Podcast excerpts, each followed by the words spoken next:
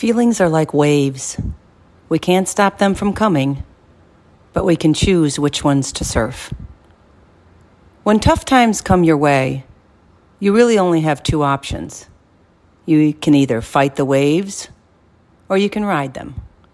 You can waste your precious time and energy fighting against reality, wishing things were different and that situations and people would change, or you can soften, let go, and ride the waves. Accept that life brings waves, and some waves will be wonderful, but others will be incredibly tough. Be a wave rider.